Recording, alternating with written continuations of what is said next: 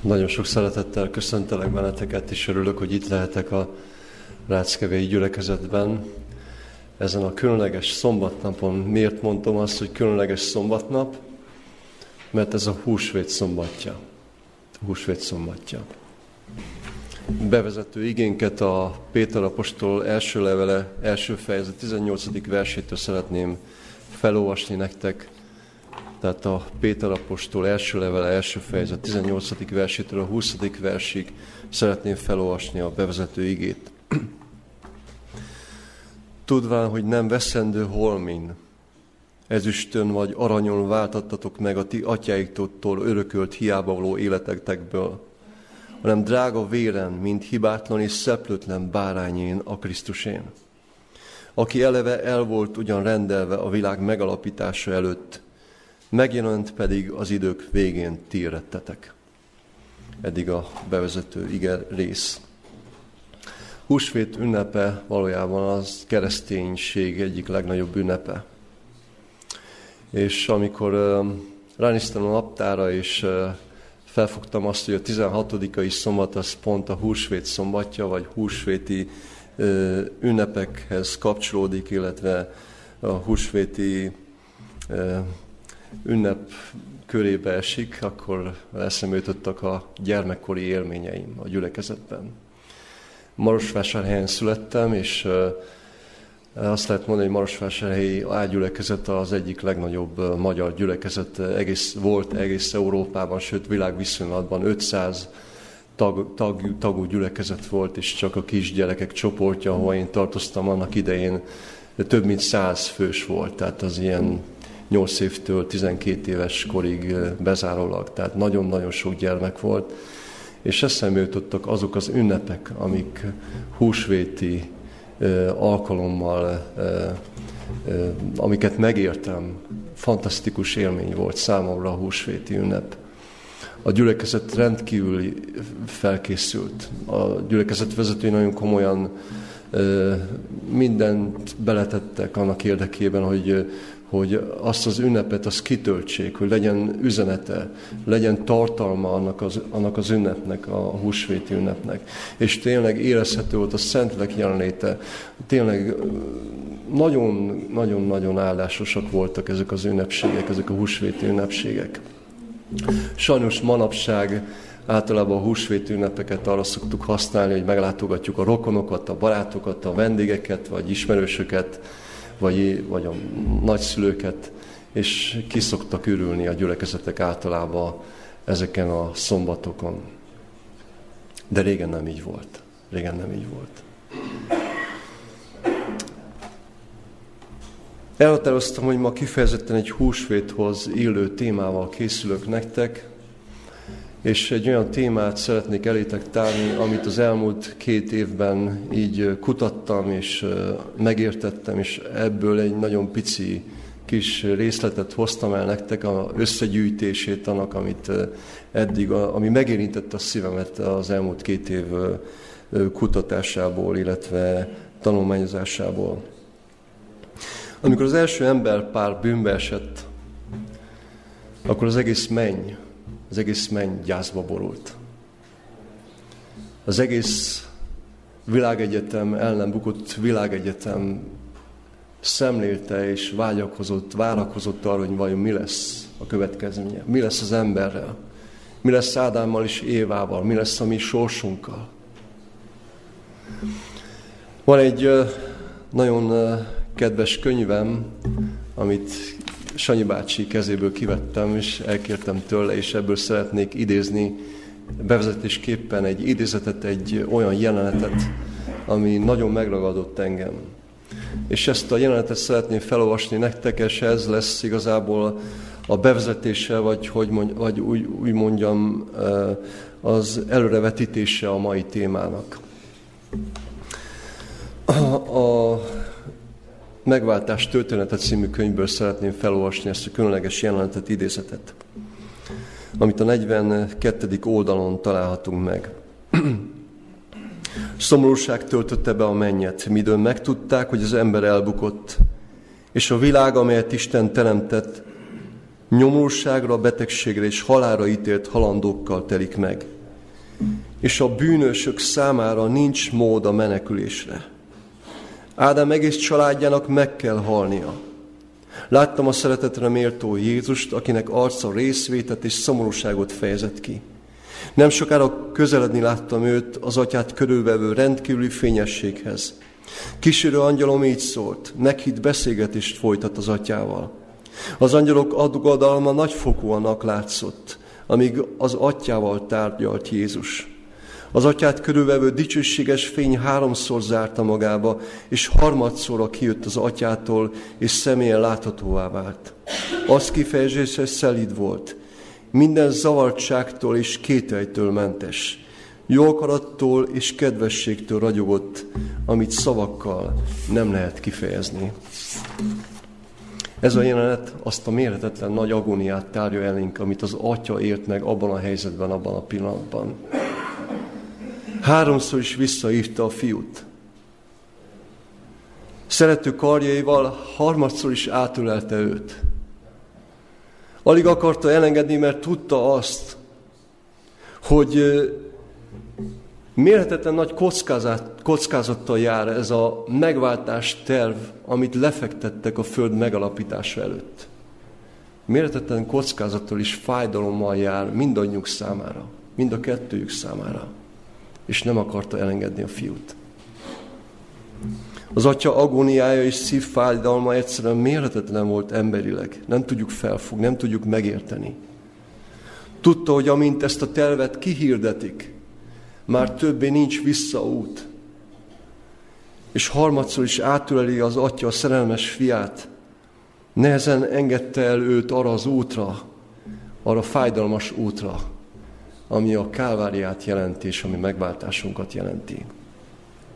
Tovább olvasom ezt a különleges jelenetet. Akkor tudatta az angyalsereggel, mint Jézus, hogy elkészítették az elveszett ember menekülés, megmenekülésének útját. Elmondta nekik, könyörgött az atyának, és felajánlotta életét váltságul, hogy magára véve a halálos ítéletet az ember bocsánatot nyerhessen ő általa. Vérenek érdeme és Isten törvénye iránti engedelmessége által elnyerhetik Isten kegyét, és visszaüthassanak a szép kertbe, és ehetnek az életfájának gyümölcséből. Egy csodálatos jelenet. Nagyon megragadó ez a kép. Ahogyan az atya nem akarja elengedni az ő fiát. Ahogyan agonizál, ahogyan szenved, és nem akarja azt, hogy, hogy elinduljon az a folyamat, ami visszafordíthatatlanná válik, amikor kihirdetik azt a tervet, amely a Föld megalapítása előtt meg lett tervezve, és ezt kihirdette Jézus az angyalok előtt, a, az utóbbi idézetből kiderül. Hogyha én megválaszthatnám azt, hogy hova szülessek, milyen körülmények vegyenek körbe engem, hogy milyen családba szülessek. Egészen biztos, hogy olyan körülményeket választanék magamnak, ami totális biztonságot nyújt számomra. Gazdag családot, biztos hátteret, olyan családot, olyan körülményeket, ahol nem ér engem fájdalom, bánat és nyomorúság. De Jézus Krisztus nem ezt választotta.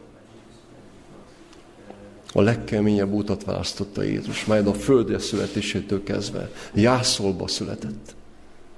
Felfoghatatlan számomra. Eljött a földre a dicsőség királya, hogy itt a földön Isten és ember fiaként megvívjon az ellenséggel, és győzelmet hozzon nekünk. Az Atya elengedte Krisztust, hogy magára vegye az emberi természetet, és szembenézem az élet minden veszélyeivel, minden küzdelmével, minden fájdalmával, hogy megvívja azt a harcot, amit Ádám ereje teljében és minden kiváltságában elvesztett. Az atya felvállalta azt a kockázatot, hogy akár a fia el is bukhat, és örökre elszakadhat tőle véglegesen. Na ezért volt az az agónia, amit most felolvastunk a vezetésben. Tudta az atya, hogy mit jelent, milyen kockázattal jár ez a, ez a terv, amit lefektettek. Hatalmas kockázatot jelentett ez. Az egész univerzumnak, az egész Szent Háromságnak, az egész világegyetemnek, és nekünk is, embereknek, elbukott embereknek. A Jézus Életet című könyvből találtam egy csodálatos idézetet, ami szintén megragadott engem. A 33. oldalon található ez az idézet. A földi apa aggódik a fiáért, amikor kisgyermeke szemébe néz. Remegve gondol az élet veszedelmeire. szeretnék kicsinyi egy sátán hatalmától, távol tartani a kísértéstől és a küzdelemtől. Isten pedig odaadta egyszülött fiát egy még áldázabb küzdelem megvívására, még félelmetesebb kockázat vállalására, hogy az élet útját biztosítsa kicsinyei számára. Ebben van a szeretet. Csodálkozatok egek, és ámulj, ó föld. Ma délelőtt szeretném azt a három szót, azt a három kijelentést elemezni, amit Jézus ott a kereszten az atyának mondott. Az első kijelentése Jézusnak, vagy szava a Máté 27. fejezetében található, 45. verstől a 46. versig bezárólag. Hat órától kezdve pedig sötétség lőn mind az egész földön, kilenc óráig, kilenc óra körül pedig nagy fenszóval kiáltott Jézus, mondván, Éli, Éli, lama sabachthani, azaz, én Istenem, én Istenem, miért hagytál el engemet? A második kijelentés, amire fókuszálni fogunk, nagyon rövid, a János 19. fejezetének a 30. versében található, azt írja János 19.30-ban, mikor azért elvette Jézus az ecetet, mondta, elvégeztetett. A harmadik szava, amire fókuszálni fogunk, Jézus utolsó szava, amit a kereszten mondott. A Lukács 23. fejezet 46. versében található. Lukács 23. 46-ban. Azt mondja az írás, és kiáltván Jézus nagy szóval mondta, Atyám, a te kezeidbe teszem le az én lelkemet, és ezeket mondván meghalt. Miért elemeznénk Jézus utolsó szavait, szükséges, hogy áttekintsük ezen szavak történeti hátterét. Hogyha az Ószövetséghez fordulunk, vagy az Ószövetség um, áldozati rendszerét kicsit megvizsgáljuk közelebbről, az Ószövetségi áldozati rendszer központi uh, rendszer vagy központi motivuma az a bárány áldozaton nyugszik, vagy ala, ala, alapult meg. Amikor a bűnös ember elvitte a helyettes áldozatot a templomba, a templom pitvarába, mit is tett?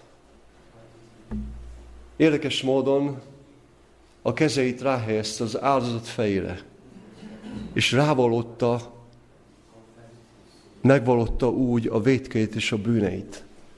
Mit is jelentett ez a kép? Azt jelentette, hogy, hogy valójában a bűn áthárult a bűnösről a helyettes áldozatra. És ez a megvallás, a bűnvallás, a bűnvalomás úgy történt meg, és akkor történt meg, amikor az állat még életben volt. Más szóval az érdekesség az, hogy az állat, az állat fejére valották meg a bűnöket és a vétkeket. És ezután az állatnak meg kellett halnia. Azokért az elkövetett bűnökért és vétkekért, amiért nem ő volt felelős, hanem az a vétkes, az a bűnös, aki az űr úr elé hozta a helyettes áldozatot. Érdekes az, hogy a fej, ahol a mi elménk található, ott az elmében dől el minden, itt gondolkozik az ember, itt hozza meg a döntéseit, itt érezi meg, itt érez, itt éli meg a bánatait, a fájdalmait, itt éli meg a belső küzdelmeit az ember. Amikor a megváltásról beszélünk, gondolkodunk, abban a pillanatban a golgotai jelenet tárul elénk, Jézus Krisztus kereszthalála, vagy szenvedése ott a kereszten. Viszont a kereszt előtti események, amelyek közvetlenül keresztrefeszítés előtt történtek, ugyanolyan jelentőséggel bírnak, mint maga a keresztrefeszítés. Látogassunk most el a Gecsemáné kertjébe. Amikor arra gondolunk, hogy Jézus magunkra vette a bűneinket, akkor nagyon sokan úgy gondoljuk, hogy Jézus Krisztus ott a kereszten vette magára a mi bűneinket és védkeinket. És ott a kereszten hordozta el a bűneinket és a védkeinket. De a tény az, drága testvéreim, hogy a mi bűneinket, a védkeink sokasságát, minden álnokságunkat, gonoszságunkat, minden védkeink a Gecsemáné kertjében lettek Jézus Krisztusra helyezve. Lapozzunk a Máté 26-36. verséhez. Tehát a Gecsemáné kertje az egy kulcs, ö, ö, egy kulcs, kulcs hely volt, vagy a megváltás történetében. Itt kezdődtek Jézus szenvedései, Máté 26-36-ban. Itt azt írja az ige, hogy Jézus már vonszolta magát. A tanítványai nagyon meg voltak döbbenve, ahogyan látták, hogy mesterük rogyadozik, egyszerűen nem tud már nehéz számára még a, még a, a lépéseket is megtenni. Azt írja a 36. verstől, akkor elment Jézus velük egy helyre, amelyet Gecsemánénak hívtak, és mondta a tanítványoknak, üljetek le itt, míg elmegyek, és amott imádkozom. És maga mellé vette Pétert, az Zebedósnak két fiát, és kezdett szomorkodni és gyötrődni. És akkor mondta nekik, felette igen szomorú az én lelkem, mint halálig. Maradjatok itt, és vigyázzatok én velem. És figyeljük csak meg alaposabban. Jézus szavaiból kiderül, hogy milyen szoros kapcsolat van az ő fájdalma és a halál között. Hiszen azt mondja Jézus, hogy felette igen szomorú az én lelkem, mint halálig. Itt kijelenti azt Jézus, hogy ez a szomorúsága az ő halálát fogja okozni. Amikor nagyon nehéz helyzetbe kerülünk, akkor szeretnénk érezni a barátaink, szeretteink támogatását és együttérzését. De Jézus Krisztus nem talált együttérzésre. Azok, akikért Jézus sokat tett, akiket meggyógyított, akiket meg, megetetett, akiket megszabadított, akikből ördögöket űzött, akikhez lehajolt, hamarosan azt kiáltják, feszíts meg őt. Hozzá legközelebb álló tanítványai, akiket magába vitt a Gecsemáné kertjében, Péter, János, Jakab, ott a szeme láttára elaludtak, és nem tudtak vigyázni Jézussal. Júdás, akiért Jézus Krisztus olyan sokat tett, akit Jézus Krisztus úgy nevezett, hogy barátom, 30 ezüst pénzzel árárulta Jézus Krisztus a saját mesterét. Péter a nagy szájhős, aki azt mondta nem sokkal azelőtt Jézusnak, hogy az életemet is feláldozom, érted? Nem sokára megtagadja Jézus Krisztust, és átkozodik, szítkozodik és káromkodik. A Gecsemáné kertjében hamarosan minden tanítvány elmenekül, és magára hagyják a világ megváltóját. Ezért írja ez a csodálatos profécia az Ézsás 63. fejezetének a harmadik versében. A sajtot egyedül tapostam, és a népek közül nem volt velem senki. Tehát Jézus teljesen magára maradt. Senki nem volt vele, és nem maradt semmi földi támasza. És ezt látjuk ott a kereszten beteljesedni. Jézus a kereszten úgy érezte, hogy az atya teljesen elhagyta őt. Nem volt semmilyen földi támasza. Nem volt senki mellette, aki őt bátorította volna. Nem hallotta az atya hangját. Nem látta őt. Nem érezte az ő jelenlétét. Ezért kiáltott keserűen, ott a kereszten felkiáltott az atyához, és azt mondta, Éli, Éli, lama sabachthani. Én Istenem, én Istenem, miért hagytál el engemet? De térjünk vissza Gecsemáné kertjéhez. És figyeljük csak meg közelebbről kicsit ezt a jelenetet ott a Gecsemáni kertjében. Itt egy pohárról beszél Jézus, amit ki kell innia. Itt a Gecsemáni kertjében háromszor is szomorúsággal, kínok között szentben fordul az agyához. Nézzük csak meg a Máté 26. fejezet 39. versétől. Máté 26.39. És egy kisé előrement, arcra borult, könyörögvén, és azt mondta, atyám, kivehető a szakból ez a szenvedés, atyám, atyám, ha lehetséges, múljék el tőlem ez a pohár. Mindezáltal ne úgy legyen, amint én akarom, hanem amint te. Azután láthatjuk a 42. versben, hogy másodszor is megismétli Jézus ezt az imát. 42. vers. Ismét elment másodszor is, és könyörgött mondván, Atyám, hogyha el nem múlhatik tőlem ez a pohár, hogy ki ne igyam, legyen meg a te akaratod. 43. vers is, amikor visszatért vala, ismét alulva találta őket, mert megnehezettek valahogy a szemeik. És ott hagyva őket, ismét elment, és imádkozott harmadszor ugyanazon beszéddel szólván. Tehát háromszor is kínszenvedések közepette, haláltusában az atyához kiáltott. Ha lehetséges, mondta, atyám, ha lehetséges, múljék el tőlem ez a pohár. De ne az én akaratom legyen meg, hanem legyen meg a te akaratod. Csodálatosan, hogy ez a jelenet. Csodálatos és megindító ez a jelenet. Miért tette ezt Jézus háromszor? Miért nem volt elég, hogy csak egyszer megtegye? Az atya nem hallgatta meg Jézust? Vajon miért történt ez háromszor? Emlékezzetek csak vissza a bevezető jelenethez. Amikor az atya háromszor is visszatartotta a fiút. Az atya agóniája, ahogyan átélte azt a méretetlen küzdelmet, hogy elengedje az ő fiát ezen az úton, ami teljesen hatalmas kockázatot jelentett az egész menny számára, az a szent háromság számára, az ő kettőjük kapcsolata számára. Ott az atya agóniáját tárja elénk az a jelenet, itt pedig Jézus agóniája mutatkozik meg, ahogyan ezt a fájdalmat megélte, hogy elszakadhat ők örökre is az atyától. De a kérdés felmerül, hogy mi az a pohár, amit Jézusnak meg kellett innia. És mi volt az a pohár, amit oly nehéz volt Jézusnak kénia. Ez a kifejezés, amit Jézus használ a pohárral kapcsolatosan, ugyanaz, amit megtalálhatunk a jelenések könyvében is. A jelenések 16. fejezetének a 19. versében találhatjuk meg, amikor leírja a Babilon végső pusztulását. Azt írja a jelenések 19, 16, 19. És a nagy Babilon megemlítették az Isten előtt, hogy adjon annak inni az ő búsult haragja borának poharából. Tehát abban a pohárban, amit Jézusnak ki kellett innia, az atya haragja volt. Ez a pohár az atya haragjának a pohara volt. De a kérdés felmerül, hogy ki adta Jézusnak ezt a poharat? Ki adta Jézusnak ezt a poharat? Ezt ismét a Bibliából, a János Evangélium a 18. fejezetében találhatjuk meg, a 14. versében. Tehát János 18-14-ben találjuk meg a választ erre a kérdésre.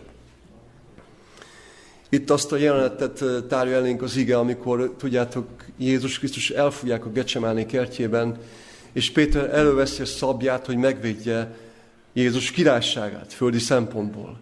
És azt mondja Jézus neki, azt mondja, tedd a hüvejébe a te szabjádat, ahogy nem kell kínom a pohárt, amelyet az Atya adott nekem.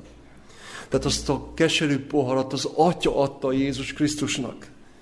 Ezért írja az Ézsaiás 53.6, amikor azt írja ez a profécia, ami Jézusról szól, minnyáján, mint juhok eltévedtünk, kiki az ő útjára tértünk, de az Úr minnyájunk védkét őre vetette. Jézus ezért volt olyan halálosan szomorú.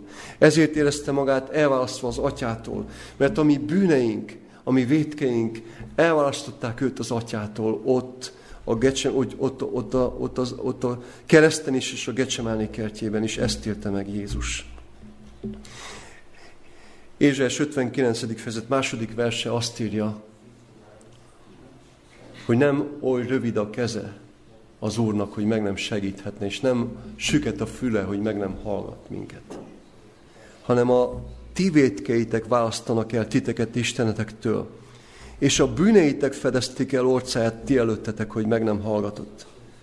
Tehát Jézus nem a saját bűnei választották el az atyától, mert Jézusnak nem voltak bűnei, hanem Jézust, a mi védkeink, a te bűneid és az én bűneim választották el az atyától.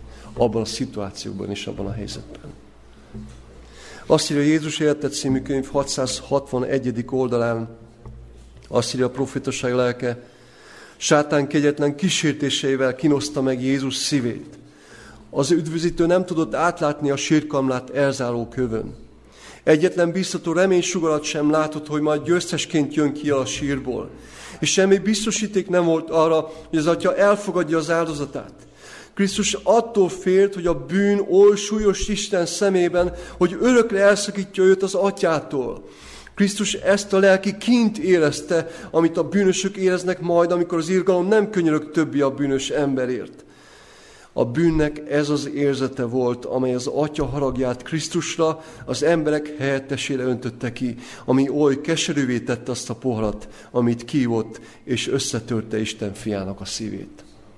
Ez egy rendkívüli jelenet, amit itt elénk tár a profétaság lelke. Tehát a bűnnek ez az érzete volt az, amely az Atya haragját Jézus Krisztusra az emberek helyettesére öntötte ki. És ezt tette oly keserűvé azt a poharat, amit Jézusnak ki kellett innia. Ezért ír a zsidókhoz itt levél 5. fejezet 7. versétől Pálapostól elénk tárja azt a azt a kínszenvedést, amit ott Jézus átélt a Gecsemáné kertjében. A zsidók 5. 7. versétől azt írja Pálapostól, ezt a jelenetet tárja elénk. Ki az ő testjének napjaiban könyörgésekkel és esedezésekkel, erős kiáltás és könyhulatás közben járult ahhoz, aki képes megszabadítani őt a halálból, és meghallgattatott az Isten félelméért. Megfigyeltük ezt az ige verset? Azt írja, könyörgések, esedezések, erős kiáltások, könyhullatás. Ez a Gecsemáné kertje, ami elénk tárul ebben a képben, amit Pálapostól elénk tár a zsidókhoz itt levélben. Annyira heves és fájdalmas volt ez a küzdelem, amit Jézus ott megélt a Gecsemáné kertjében, hogy azt írja Lukács 22. fejezet 44. verse. Lukács 22.44-ben, és haláltusában lévén buzgosságosabban imádkozott, és az ő verítéke olyan volt, mint a nagy védseppek, amely a földre hullanak. Én még senki emberfiát nem láttam, hogy kínszenvedései közepette vért izzadt volna. De Jézus Krisztus vért izzadt abban a szituációban és abban a küzdelemben mekkora hatalmas agóniát élt meg Krisztus, milyen hatalmas fájdalma lehetett. Milyen hatalmas teher lehetett neki, amit ott megélt a Gecsemáni kertjében. Hogy azt magára vállalja. Miért? Semmi rosszat nem tett. Jézus csak tiszta életet élt ezen a földön. Miért vállalja fel magára a mi védkeinket és a mi bűneinket? Miért? Bizonyára mindannyian megnéztetek, vagy valamennyien láttátok a Mel Gibson című film, vagy Passió című filmjét. Abban a filmben, amit Mel Gibson el, ugye elkészített, bemutatja Jézus Krisztus fizikai szenvedéseit. Annyira túl van um, hangsúlyozva Jézus fizikai szenvedése, ahogyan megostorozzák őt, ahogyan bántalmazzák, ütlegelik fizikailag, ahogyan keresztre feszítik, hogy milyen fájdalmakat élt át ott a megváltónk. De tudjátok azt, drága testvéreim, hogy a Gecsemáni kertjében Jézus Krisztus már a halálán volt? Pedig senki hozzá nem ért még az ujjával sem. Az orvosok megállapították azt, hogy ha valaki vért izzadt, az valószínű, hogy a szíve megszakadt, tehát meg vannak percei, az órái. Mert ott Jézus Krisztus majdnem meghalt a Gecsemáné kertjében. Ha nem jött volna segítség a mennyből, és hogy nem, ha nem nyílt volna meg a menny, és nem adott volna az, az Úr neki, az Atya neki erőt a mennyből, akkor Jézus nem érte volna meg a keresztet. Az a hatalmas teher, ami ránehezedett ott a Gecsemáné kertjében, a lelkét, a szívét teljesen összetörte. Az egész lényét összetörte. A, az emberi lénye teljesen megsemmisült, és úgy érezt, és úgy érte meg, hogy vége, nincs, innen nincs kiút, nincs, nincs visszaút. Hát Jézus nem a keresztefeszítéstől halt meg, hanem a bűn súlyától, amit magára vett. A bűneink, védkeink súlyától és terhétől attól szakadt meg Jézus szíve. Most pedig vizsgáljuk meg röviden Jézus Krisztus utolsó három szavát a kereszten. De fontosnak tartanék még egy igöverset felolvasni előtte, ami elénk tárja azt a csodálatos kapcsolatot, ami Jézus Krisztus és az Atya között volt. Amit a János evangéliumában Jézus maga mondott el a 8. fejezet 29. versében. János 8, 29-ben. Mert ennek a fényében gondol, és tudjuk átérezni, és érthetjük meg Jézus haláltusát ott a Gecsemáné kertjében, és aztán a kereszten. Azt mondja Jézus, és aki küldött engem, én velem van. Nem hagyott engem az Atya egyedül, mert én mindenkor azokat cselekszem, amelyek néki kedvesek. De ott a Gecsemáné kertjében, illetve aztán később a kereszten teljes mértékben az ellenkezőjét élte meg Jézus. Sötétség veszi körbe a keresztet. Nem látja az atyát, nem hallja az atyát, nem érzi az ő közelségét. Egy borzalmas kínszenvedés volt Jézusnak megélni azt, az elszakadást, amit megélt Jézus a mi bűneink miatt, és a mi bűneink, a mi vétkeink hordozása miatt. Ki Isten halagjának a porát, és bűnné vált Jézus értünk. Tudjátok, a Gecsemáni kertjében dőlt el a sorsunk. A te sorsod és az én sorsom. Jézus ott a Gecsemáni kertjében döntötte el ezt. Ott döntötte el, hogy végigcsinálja a keresztet. És feláldoz az életét értünk. Ott dőlt el a te sorsod és az én sorsom. Nézzük meg az első szót, amit felolvastam a bevezetésben, amit Jézus elmondott az atyának a kereszten. Éli, Éli, lama sabachthani. Azaz én Istenem, én Istenem, miért hagytál el engemet? Jézus Krisztus ott a kereszten ezt élte meg, hogy az atya elhagyta őt.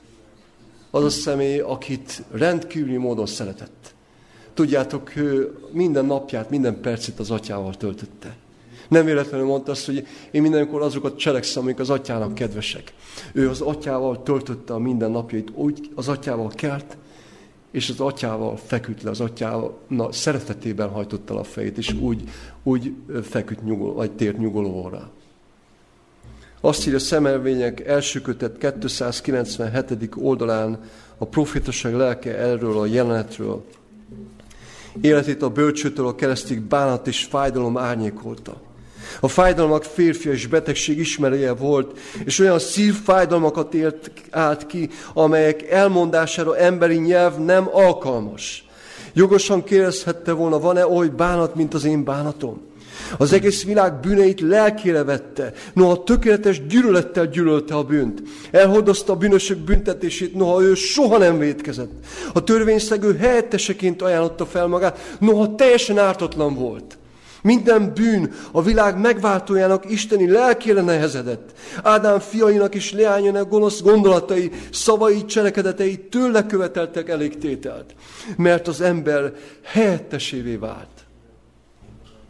Ezért írja Ézsás 53. fejezetének a, a harmadik versétől a proféta, amikor a messiásról élményéről, tapasztalatáról ír, azt mondja, utált és az emberektől elhagyatott volt. Fájdalmak férfia és betegség ismerője, mint aki elől orcánkat elrejtjük, utált volt, és nem gondoltunk vele.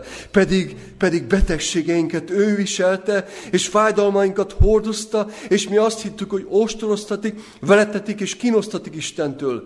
És ő megsebesítetett a bűneinkért, megrontatott a mi vétkeinkért, békességünknek büntetése rajta van, és az ő sebeivel mivel gyógyulhatunk meg?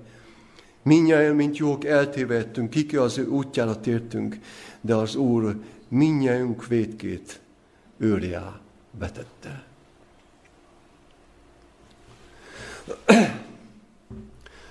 Tehát Jézus ezt élte meg ott a kereszten.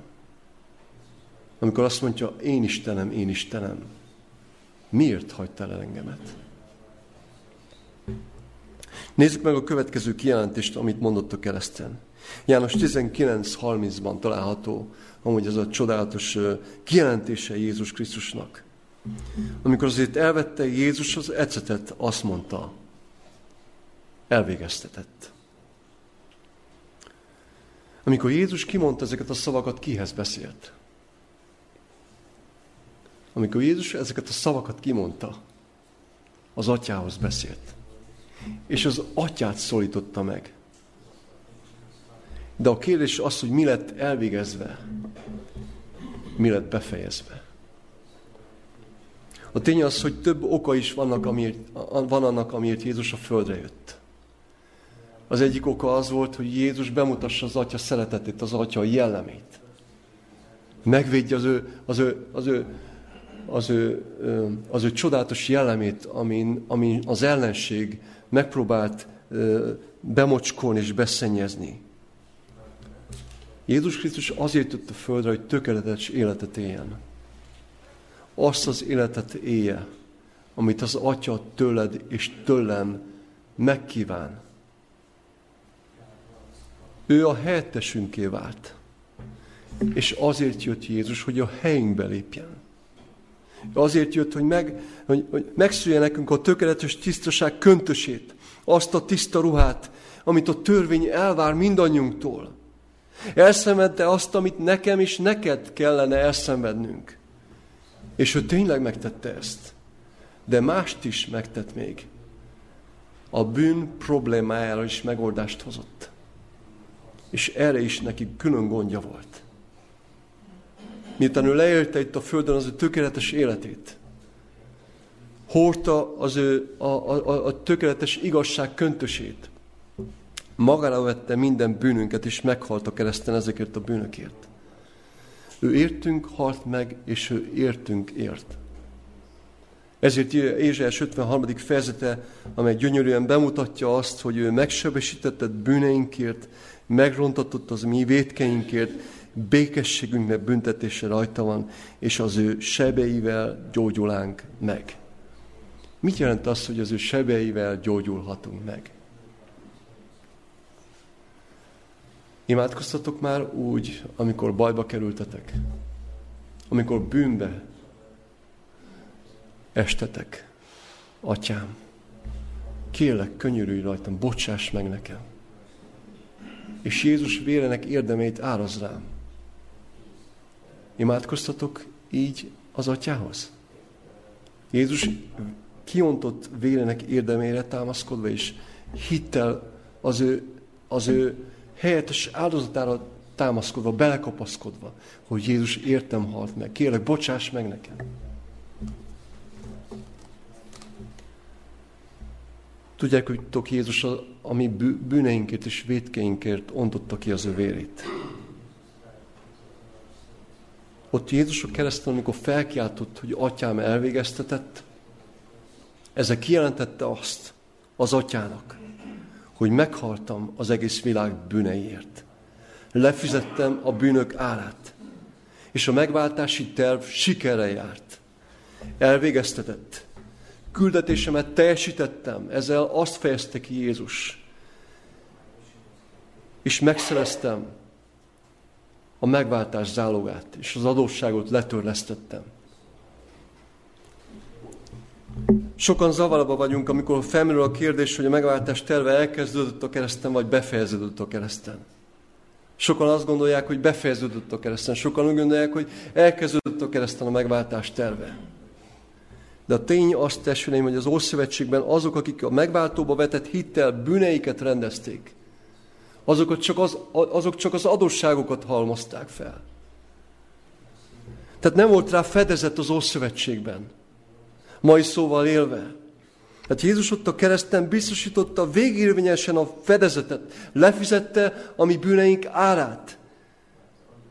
Egy tökéletes életet élt, és egy tökéletes halált halt meg, helyetted és helyettem, és ez a jó hír.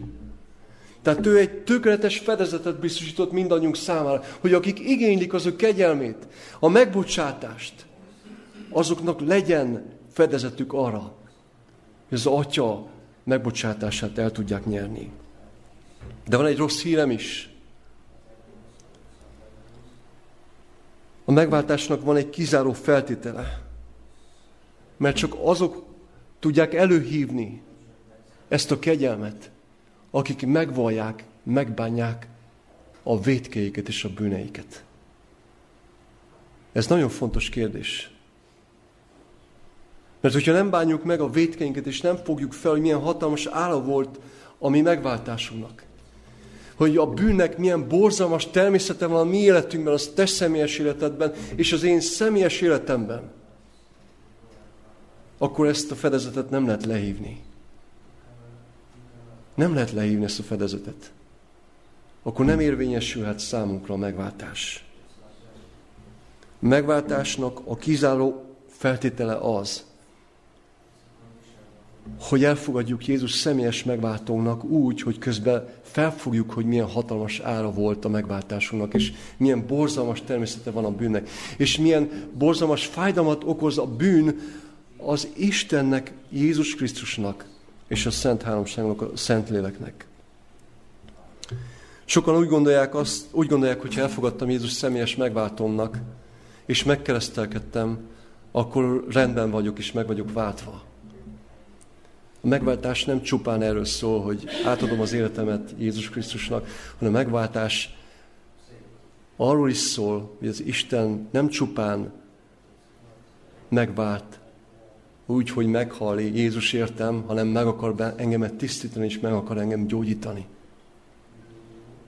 Ezért írja 1 János 1.9 azt a kijelentést, az apostol azt mondja 1 János 1.9-ben, ha megvalljuk bűneinket, hű és igaz, hogy megbocsássa bűneinket, és megtisztítson minket minden hamisságtól. Tehát, hogyha csak, meg, csak a megbocsátásra építünk, de elmulasztjuk a megszentelődés folyamatát, akkor az csak egy fél megváltást jelent az életünkben. Jézus nem csupán azért halt meg, hogy, hogy, hogy, hogy elszenvedje azokat a szenvedéseket, amiket nekem nem kell, hogy elszenvednem. Nem csak azért halt meg, hogy a bűneimet megbocsássa. Ezért is meghalt. Hanem azért halt meg Jézus Krisztus, hogy a bűneinktől megszabadítson bennünket. Elhiszitek ti ezt? Ez egy rendkívül fontos kérdés. Hogyha abban hiszünk, hogy bűnözni fogunk Jézus második elveteléig, és nem fogunk tudni győzni, akkor meghazudtoljuk Istent. Akkor a Jézus kiontott vélét alábecsüljük.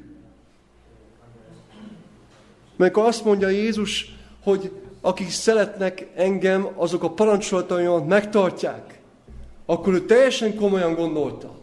Nem véletlenül mondja azt a jelenések könyve, itt van a szenteknek békességes türése, itt, akik megtartják Isten parancsolatait. Sokan azt szajkozzák, hogy nem lehet megtartani Isten parancsolatait. De igen, az Isten kegyelméből, a Szentlélek erejéből meg lehet tartani. Isten tud adni elegendő erőt és hatalmat ehhez. A Szentlélek nélkül nem lehet megtartani Isten parancsolatait, ez igaz. De Jézus ezért halt meg hogy erőt adjon nekünk. Példát adott nekünk. Tehát a megszentelődés rendkívül fontos, hogy megtisztítson minden hamisságtól bennünket. Elhiszitek ti ezt? Ki tudjuk mondani ezt, hogy ámen? Ez, erről szól a Golgotai keresztje Jézusnak, a megváltása. Jézus Életet című könyv 740. oldaláról szeretnék még egy idézetet felolvasni. Jézus Életet című könyv 740. oldalról. Mielőtt a világ alapjait lerakták, az Atya és a Fiú egyesült egy szövetségben, hogy megváltsák az embert annak abban az esetben, hogyha sátán leigázná. Ünnepélyesen elkötelezték magukat az emberi nemzetség megváltására, és arra, hogy Krisztus legyen lekötelezésük kezese. Ezt a fogadalmat Krisztus teljesítette mikor a kereszten így kiáltott fel, elvégeztetett. Akkor az atyához fordult, az atyát szólította meg. Krisztus megállapodásuknak teljesen eleget tett. Most kijelenti, atyám elvégeztetett. Megcselekedtem akaratodat, ó én Istenem, befejeztem a megváltás munkáját. Ha érdememmel, ha életemmel és cselekedeteimmel eleget tettem igazságodnak, akkor atyám, akiket nékem adtál, akarom, hogy ahol én vagyok, azok is velem legyenek. Amen. Ezért jött Jézus a földre. Mert azt akarja, hogy ahol ő van, mi is ott legyünk. Ő a kezesünk. És ezért, ezért volt az a szövetség ott a mennyben. És ezért történt ez az agónia is közte és az atya között. A bevezetésben felolvastam. Hát Jézus befejezte a megváltás munkáját. Elegendő fedezetet biztosított mindannyiunk számára. és ő ezt elvégezte, ez nem jó hír? Először a húsvét most, szombat. Megemlékezünk arról, amit Jézus tett értünk. És milyen állatkelet fizessen értünk a menny. Érted? És értem, hogy ott lehessünk a mennybe. Mellette, a trón előtt. Ott ülhessünk a trónon vele együtt.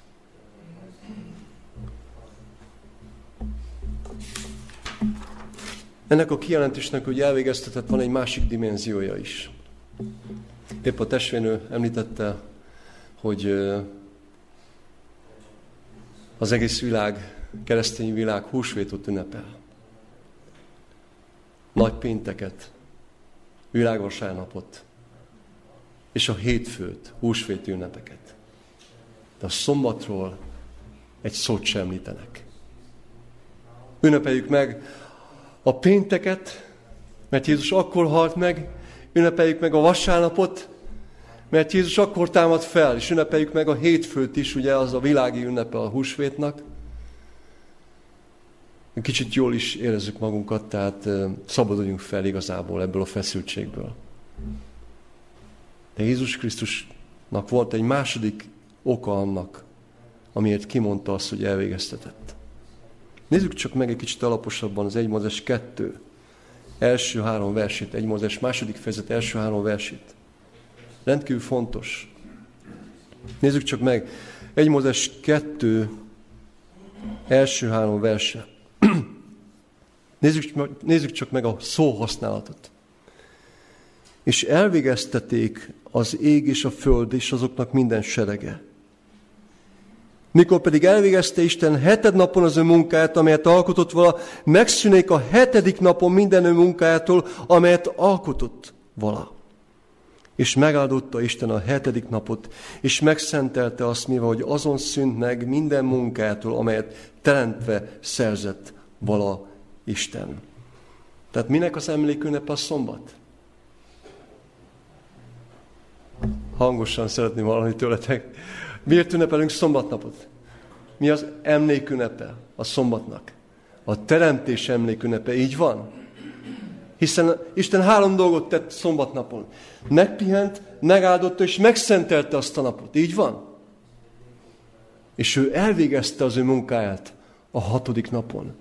A hatodik napon, amikor elvégezte a munkáját, az milyen nap volt? Péntek volt?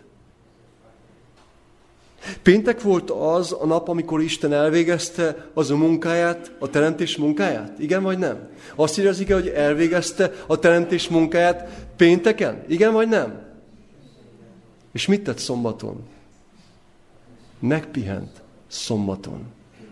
Tudjátok, hogy azt, amit Jézus Krisztus megtett a teremtéskor, azt megismételte a megváltásunkkor? Gondolkodhatok ezen? Jézus mikor halt meg? Milyen napon halt meg Jézus Krisztus? Pénteken este. Így van, vagy nem így van? Mit mondott ott a kereszten? Elvégeztetett. Péntek volt? Péntek este? Igen. És Jézus mit tett szombaton? Pihent a sírban.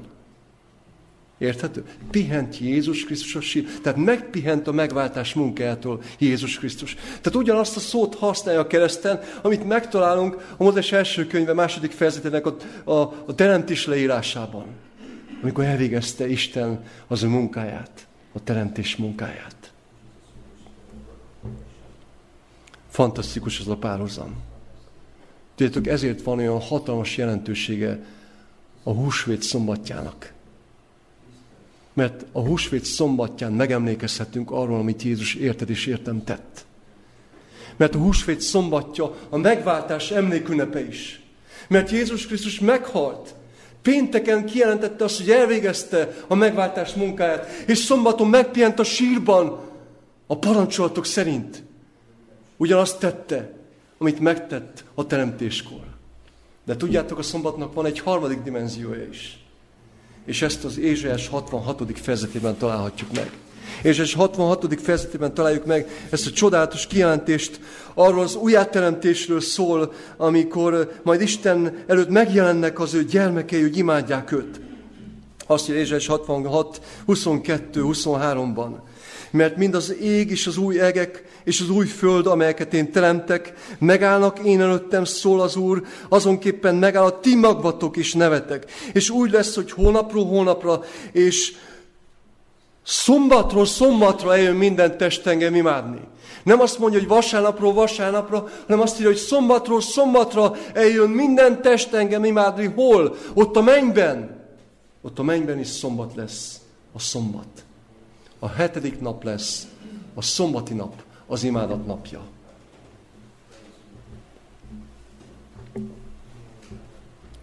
Tehát melyik napon halt meg Jézus Krisztus? Értünk. Pénteken. A kereszten mit mondott, amikor mielőtt meghalt volna, azt mondta, elvégeztetett, azt mondta az atyának.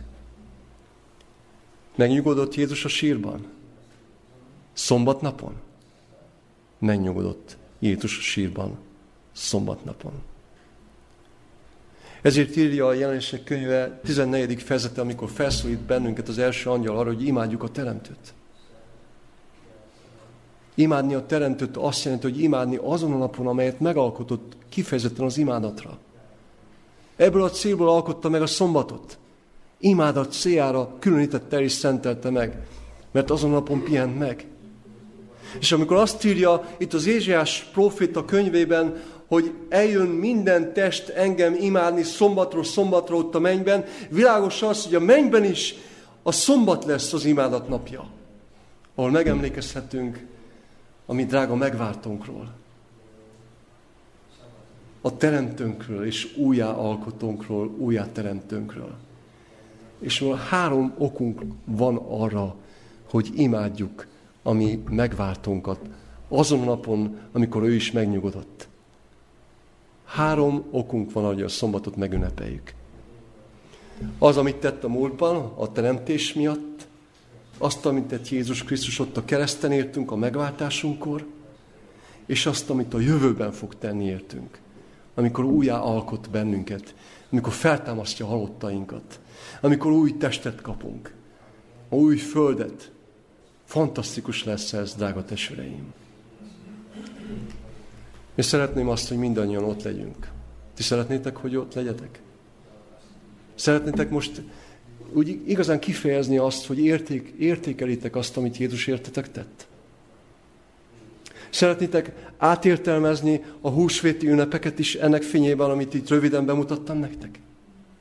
Szeretnétek átgondolni, mit jelent az a szombat, a húsvét szombatja, amit Jézus Krisztus átírtott a kereszten, milyen hatalmas szenvedés volt, amit érted és értem, ért meg. Az az agónia, amit a Gecsemáné kertjében ért meg. Szeretnéd átérezni és átgondolni most, mielőtt lezárjuk ezt a szombati alkalmat?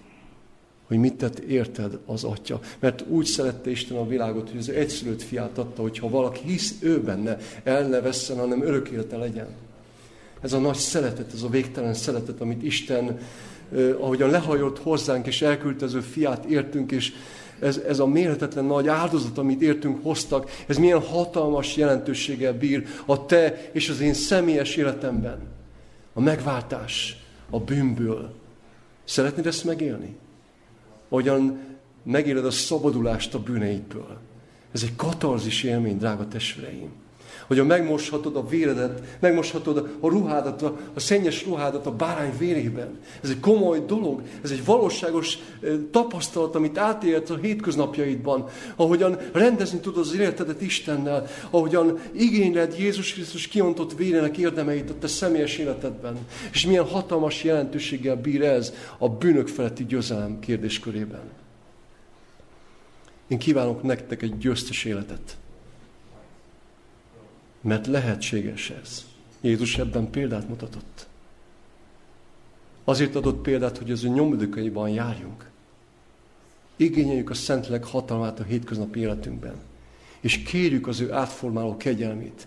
Mert Jézus ezért kiáltott ott a kereszten fel, hogy elvégeztetett. Jézus ezért halt meg a kereszten. Ezért halt meg a kereszten.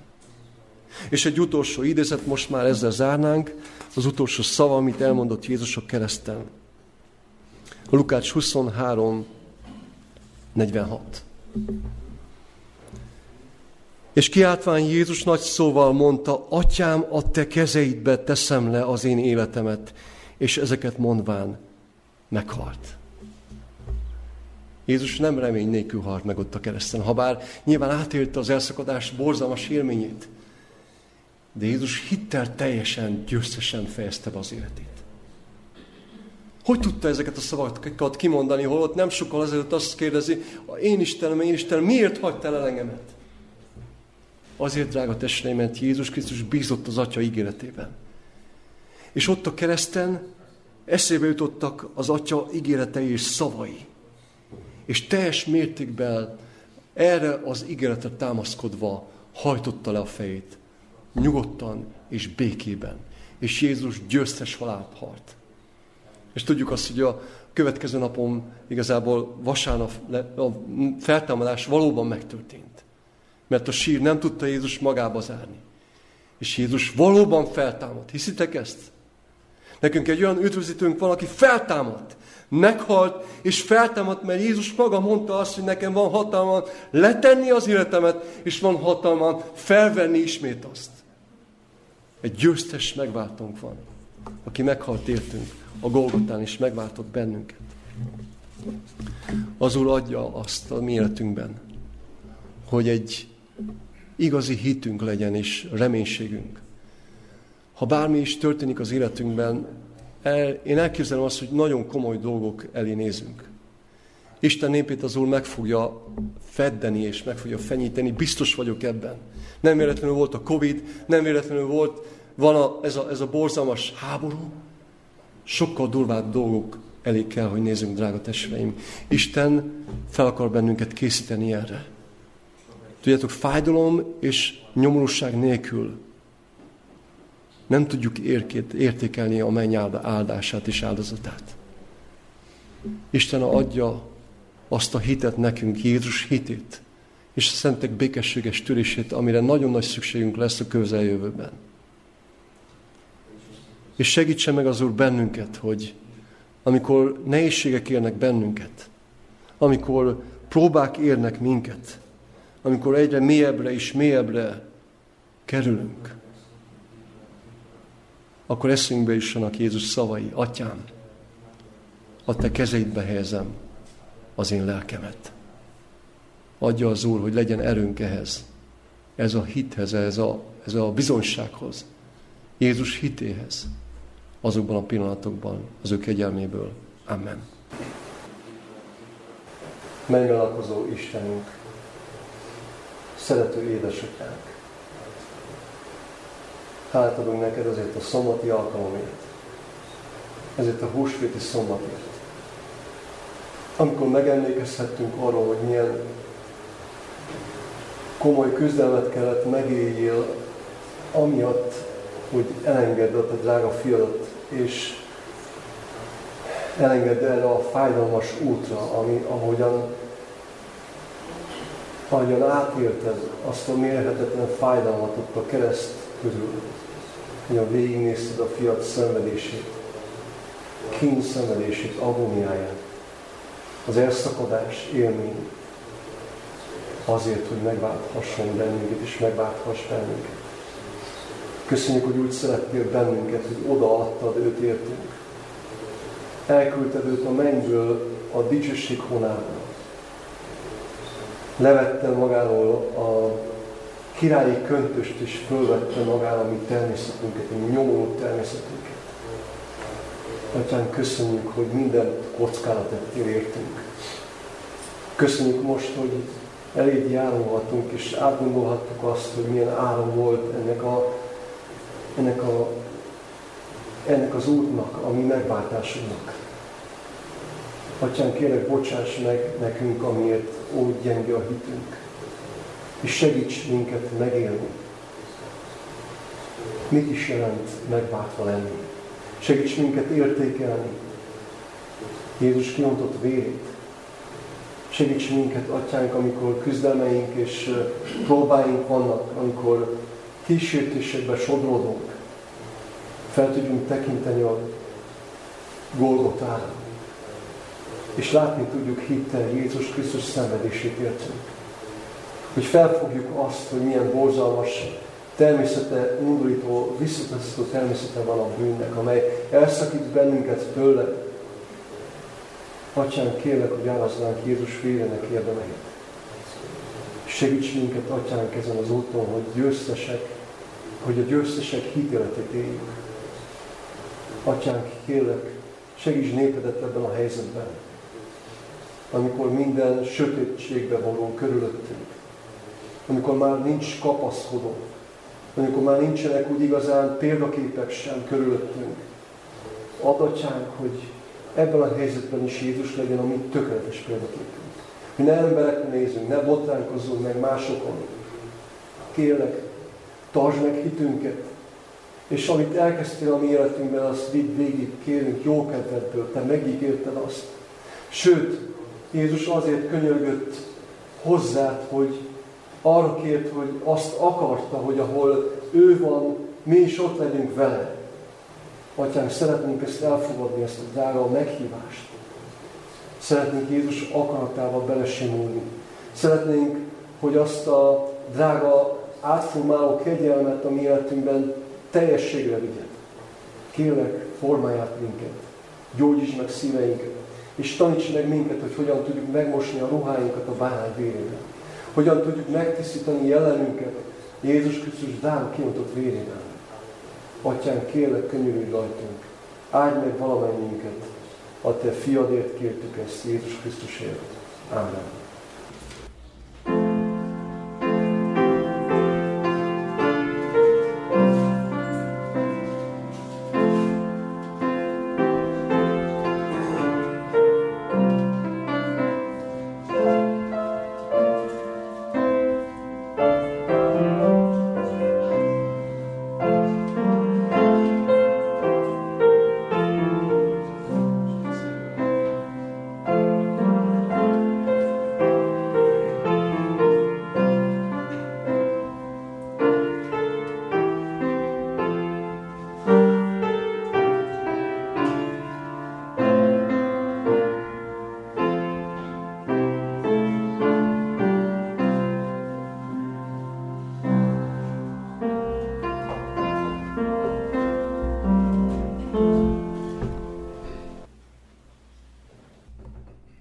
Megjelent az Isten üdvözítő kegyelme minden embernek, amely arra tanít minket, hogy megtagadván a hitetlenséget és a világi kívánságokat mértékletesen, igazán és szentül éljünk a jelenvaló világon.